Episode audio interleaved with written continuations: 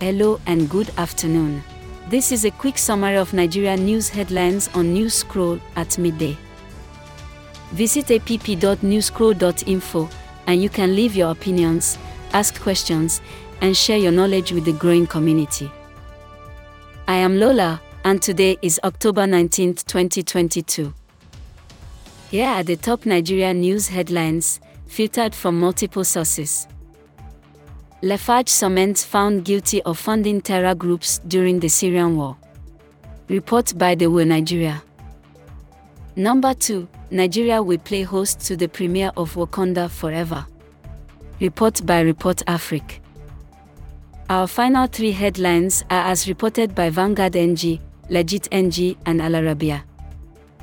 Number 3. The federal government asks the NLC to accept the recently registered academic unions.